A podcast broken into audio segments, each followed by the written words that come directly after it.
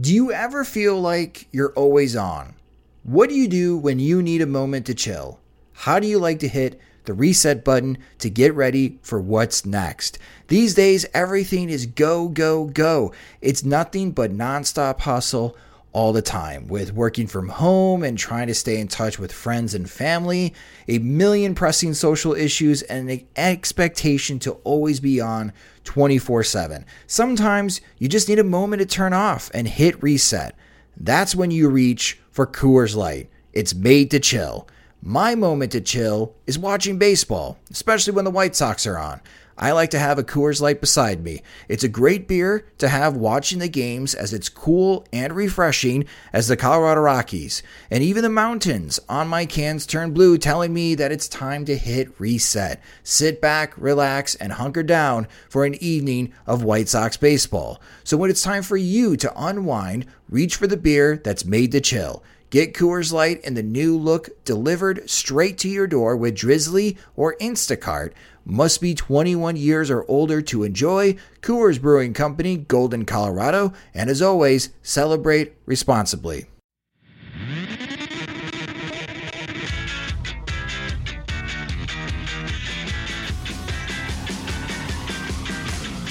Good morning, White Sox fans. I'm Greg Nix, and this is your White Sox wake-up call for August seventh.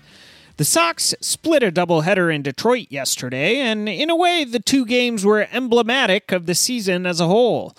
They picked up a tight win in game one, but their thirteen hits didn't add up to quite as many runs as you'd hope for, and their late rallies weren't enough to overcome shoddy starting pitching in game two.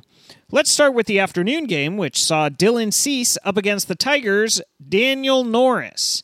Norris made quick work of the game's first two hitters in the top of the first, but Jose Abreu made up for it with an eleven-pitch at-bat, culminating in an opposite-field shot into the right-field tunnel. Cease took the mound with a one-oh lead and ran straight into his customary early-game struggles, thanks in part to an error from Abreu on a botched pickoff move and Ryan Goins on a soft grounder to third. A Nico Goodrum walk followed to load the bases, but this time Cease managed to wriggle out of an early jam without allowing a run. Dowell Lugo grounded back to Cease, whose iffy throw to Wellington Castillo cost the team a double play, but secured one out. Then John Hicks lined out to end the threat. The Sox added another run in the second when Goins tripled off the glove of a great effort by Jacoby Jones in center, and Adam Engel knocked him home with a double that Jones played much worse.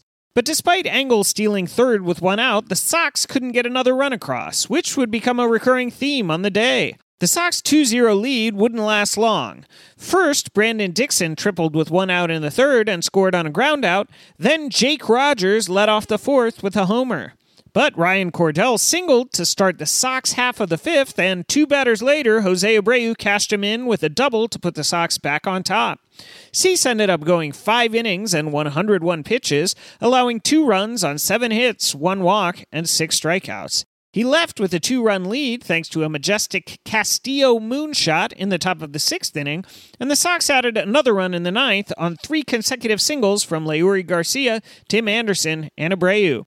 Alex Colomé surrendered one run in the ninth to run the final tally to five three good guys. Game two saw the return of once-and-future Sox Hector Santiago to the mound against sinkerballer Drew Verhagen, who came in having allowed nineteen runs in fourteen and two-thirds innings this season. Naturally, he shut down the Sox over five innings, striking out five and walking none. Meanwhile, Santiago battled through four and two-thirds, extremely Santiago-ish innings. The Tigers put five runs on his tab, but he probably deserved a bit better, as the porous Sox defense and some bad luck helped Detroit dink and dunk their way to most of those runs. The Sox scored one in the fifth and one in the seventh to make it five two, but it looked like things would proceed apace after Jordy Mercer's two-run homer off of Dylan Covey in the bottom of the seventh. However, Detroit pitching's wild streak made things momentarily interesting in the eighth.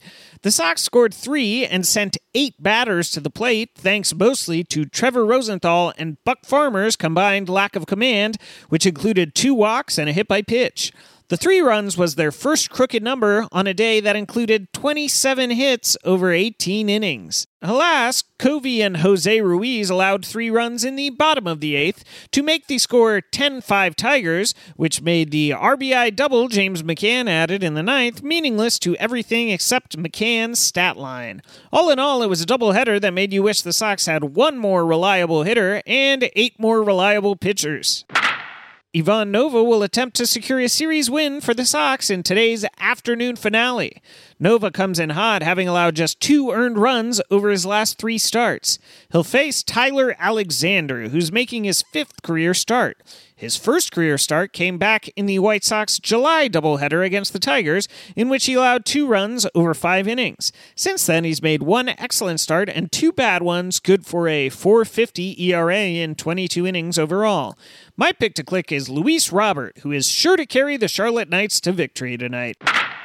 Down on the farm, Charlotte did win last night, but Robert didn't do much of the carrying. He and Nick Madrigal combined to go oh for nine. Luckily, Zach Collins hit a bomb, and Kyle Kubat was solid to make up for the star prospect's off day.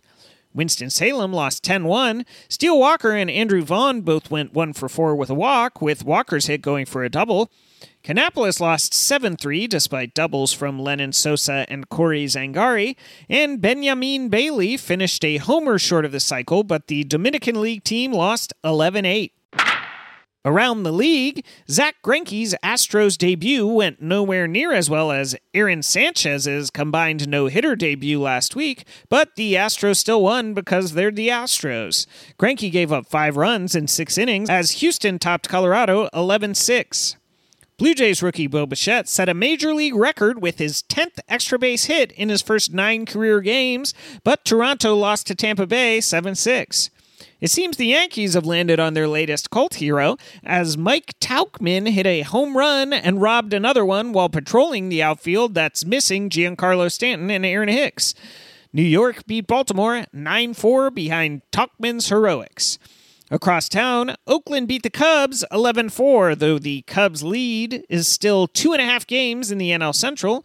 Meanwhile, Minnesota's A L Central lead is down to three and a half games after a loss to the Braves and a rainout for Cleveland.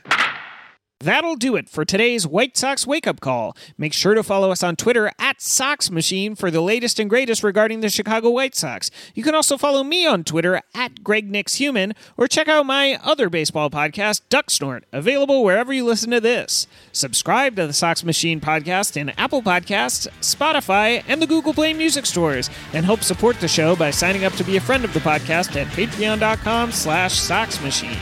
Thanks for listening to White Sox Wake Up Call. For Sox Machine dot com, I'm Greg Nix.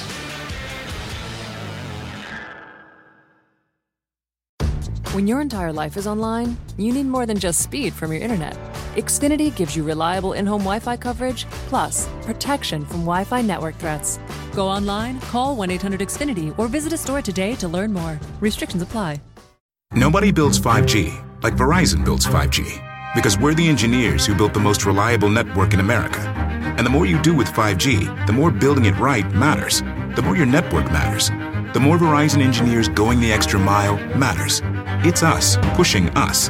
It's Verizon versus Verizon. five G built right from America's most reliable network.